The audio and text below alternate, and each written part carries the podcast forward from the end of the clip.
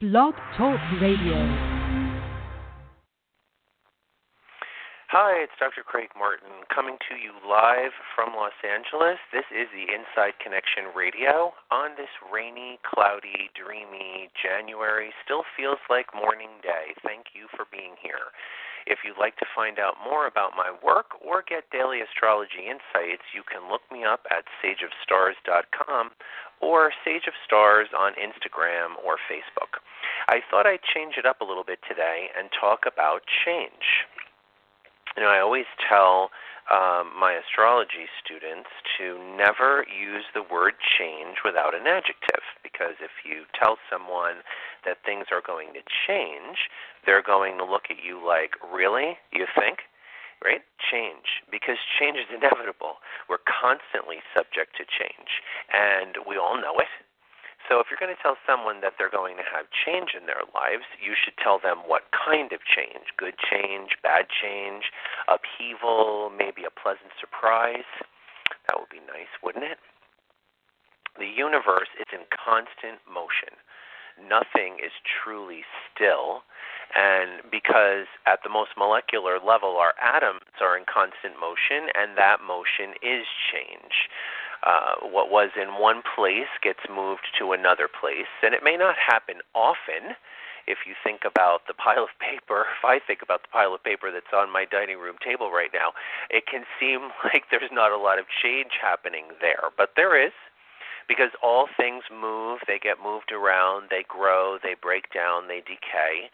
It's a cycle that the world of matter must go through. It's just one of the rules the world of matter, right? The physical world that we live in. Um, in astrology, the planets change. They're in constant motion around the sun. They rotate and revolve. Even the sun changes. Its surface is in constant motion. Its flares and spots are some of the most dramatic changes in our solar system. Astrology examines change. And then it makes an attempt to define and quantify what that change will look like. It puts adjectives on a given, at least for the moment and the foreseeable future. The movement of the planets is predictable, which is lucky for us. It's like a clock with lots of hands, and its motion is constant and dependable. Now, in millions or billions of years, the solar system is going to look a lot different. But for now, like the Earth itself, it appears to remain the same. There's something constant about the way in which the planets move, and we have a certain predictable um, way of looking at that and being able to see. We know, for instance, when uh, the sun is going to go into Capricorn or when it's going to go into Aquarius, and we know it down to the second. We know it down to the minute to the second. That's how predictable the movement of the planets is in this time frame basically. You know, like I said, in millions of years, things are going to, billions of years, things are going to look very different. So, for the little window of opportunity that we have from this really amazing place that we called life, uh, that we're, you know, like participating in it in the way that we are, we have a predictable system for looking at the future. It gives us a baseline for looking at upcoming change. The fact that, that that we have something that's dependable and reliable and predictable. It gives us a baseline for being able to look at upcoming change and what that change will look like. If if a train leaves a station at noon and it's expected to arrive in three hours, it will probably be at the destination at 3 p.m. It's predictable, and so is the motion of the planets. We knew that Saturn was going into Capricorn in December because the motion is predictable it's reliably on time. For years, astronomers have been able to tell us the exact moment of a total eclipse of the sun, down to the second, and exactly where it's going to occur. That's predictable. The day of a full moon or a new moon has been known for centuries. Farmers have been using that information to make predictions about what planting and growing seasons will look like, often with remarkable accuracy. When we look at the movement of the planets today, we can see the change and also the adjectives that go with it. As Jupiter moved into Scorpio, that change was about letting go, death and rebirth, growth by the rising phoenix, the rising up of our truth through the purge of endings. Something needed to come to an end.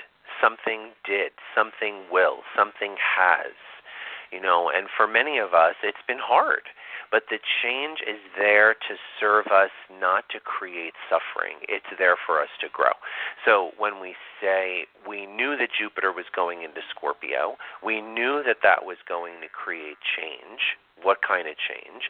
The kind of change that represents letting go because it's scorpionic, but the kind of change that's also going to create growth because it's Jupiterian. So we knew we were going to get growth through letting go. As Saturn has moved into Capricorn, the change is structural, solidifying change, the change of planting roots, the change of uh, the change of anchoring. Right there is there is hard work to be done with Saturn in Capricorn. Efforts must be put forth in order to reclaim and anchor ourselves for even more change that's to come. I we know it. We know that change is happening. We see it all the time. We're resistant to it at some level, and we do need to make sure that we change since since we're voluntarily changing many of us many of us want to bring about change progressive movement yet we need to do it in a in a conscious metered and and reliable and structurally sound way it's good, right, that we have Saturn in Capricorn because the change is going to be grounded. Uranus, who, funny enough, is the planet that actually rules sudden change, upheaval, which many people associate with basic change anyway, is changing sign this year. It's going into Taurus, and we can expect financial change, changing values, or deep changes in ethics and ethical behavior. We need something we need something that's going to help us grow out of the the certain kind of shock that we've been in, the shock that we've been waking up to for the last year. So the planets time the change and for the moment, time it in a predictable way. We see their motion and know when a specific planet gets to a specific destination that a specific event or energy will occur, just like the train getting into the station. So the planet's going to move into a specific sign in a specific degree. It's going to arrive there at that specific destination, and that that destination then will create a specific event because there will be you'll be in a specific environment, right? if you got on the train in in in Italy and you woke up on the train in Germany, things would have changed. And the change will happen because the planet has arrived at the new destination. It's in the new sign. It's at a new degree. One of the more profound spiritual sayings that I know is the only constant thing is change. It's paradox, right? Because the only thing that's constant is that there is nothing constant it's kind of intimidating in a way because all things come to an end. Any of you have been on a great vacation know how hard it is for that to end, but it does, and we can't stop it. And that's probably the most intimidating part of it that we're subject to change and we have to adapt to it and go with the flow of it because under no circumstances can we stop it. Sometimes we can slow it down, stop it. Things keep changing, aging, growing, moving forward, moving back, and then moving forward again. As an astrologer, uh, watching the planets and seeing their movement and constant change has helped me to adapt. In the tarot, uh, key 14, which is the temperance card, is about adapt- adaptation. It speaks of the need for us to accept change and to flow with it. As a process, it's a spiritual truth that by accepting change, we become free from its limitations. That's the real key to remaining open in life.